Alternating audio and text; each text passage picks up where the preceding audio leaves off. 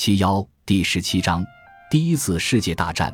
弗洛伊德在自传中说，在德国全面崩溃之前，最后一次集会于一九一八年在布达佩斯举行。那时，中欧同盟国曾派官方代表参加大会，他们赞同设立一些精神分析站，以治疗战场神经质病。可惜，这个目标一直都没有实现。同样的，我们的主要会员之一安东·弗伦德曾设想一套周密的计划，要在布达佩斯设立一个精神分析研究与治疗中心，但也因为当时政治形势混乱，加上弗伦德本人的早死而无法实现。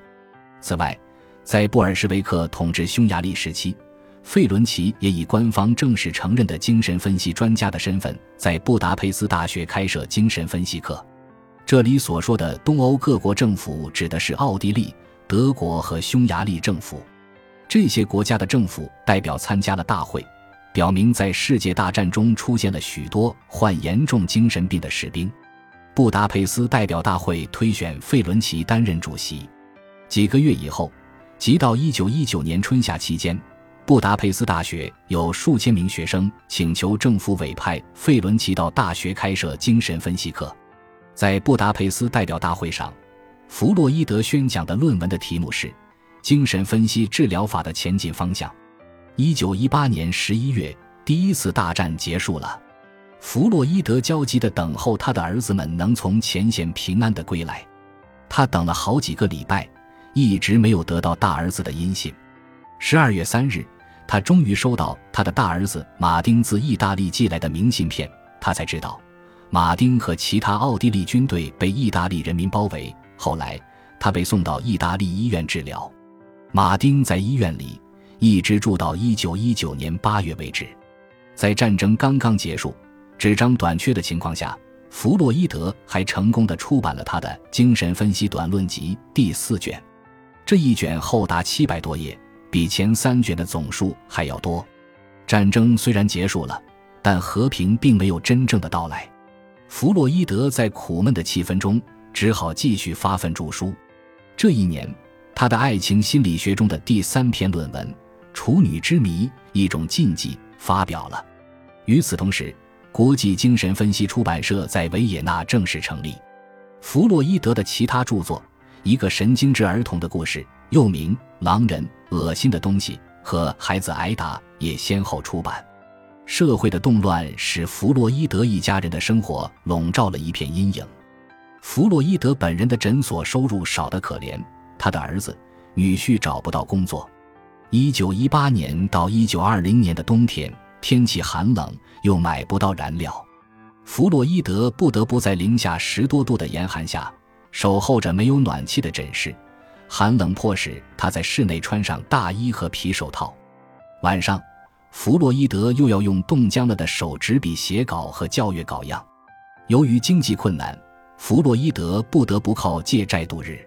通货膨胀的结果，使他原有的价值十五万克朗的存款化为乌有。这样，当他六十岁开外的时候，他手头仍然一文不名。在这一时期。弗洛伊德曾写信给中斯说：“我简直不堪回首那最暗淡的日子。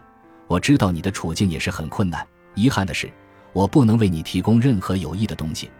我们正生活在一个很坏的年头里。”一九一九年底，弗洛伊德夫人也身患重感冒而更加衰弱了。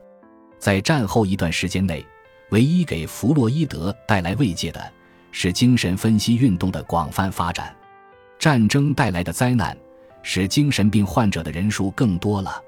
另外，更重要的是，人们在精神上的空虚、苦闷和悲观，使人们更加重视精神分析学，希望求助于他来探索解除精神苦闷的奥秘。因此，战争结束以后，西欧各国政府、学者和普通人对精神分析学的兴趣大大增加。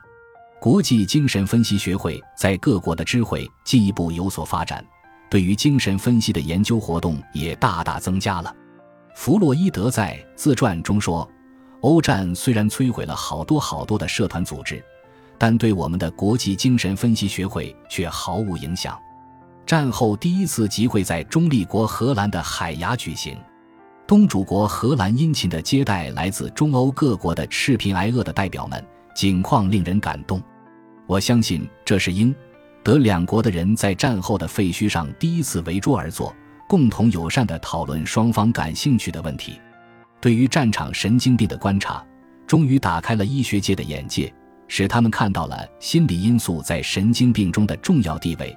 一九二零年海牙代表大会的召开表明，第一次世界大战使精神分析学获得了进一步发展的稳固基础。战争使精神分析学深入人心，渗透到各个社会生活领域，渗透到一切与人类的精神生活有关的学科中去。从此，精神分析学的发展迈入了崭新的阶段。精神分析学开始成为无形的精神教母，助人文学、艺术、社会学、教育学、法学、政治学等领域。而在渗透的过程中，不但精神分析学起到了改造社会科学和人文科学各部门的作用，而且精神分析学的不足部分得到了发展和补充，它的不准确部分得到了纠正和改造。在这样一个新的历史时期，弗洛伊德担负起更重的任务。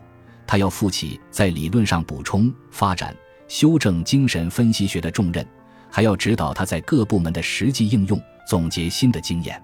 一九一九年，维也纳大学把弗洛伊德从副教授提升到正教授，但仍然没有让他在学校和系里担任学术上或行政上的领导职务。一九二零年三月，弗洛伊德写信给费伦奇说。我刚刚完成一篇二十六页长的论被虐待狂的病原学的论文，这篇论文的题目叫做《孩子挨打》。我已经开始写第二篇文章，它的题目带有神秘的色彩，《快乐原则的彼岸》。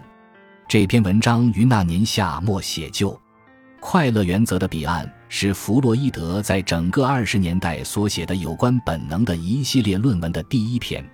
我们将在下面看到，由于本能理论的建立。使弗洛伊德关于潜意识的理论更加成熟和更加圆满。感谢您的收听，本集已经播讲完毕。喜欢请订阅专辑，关注主播主页，更多精彩内容等着你。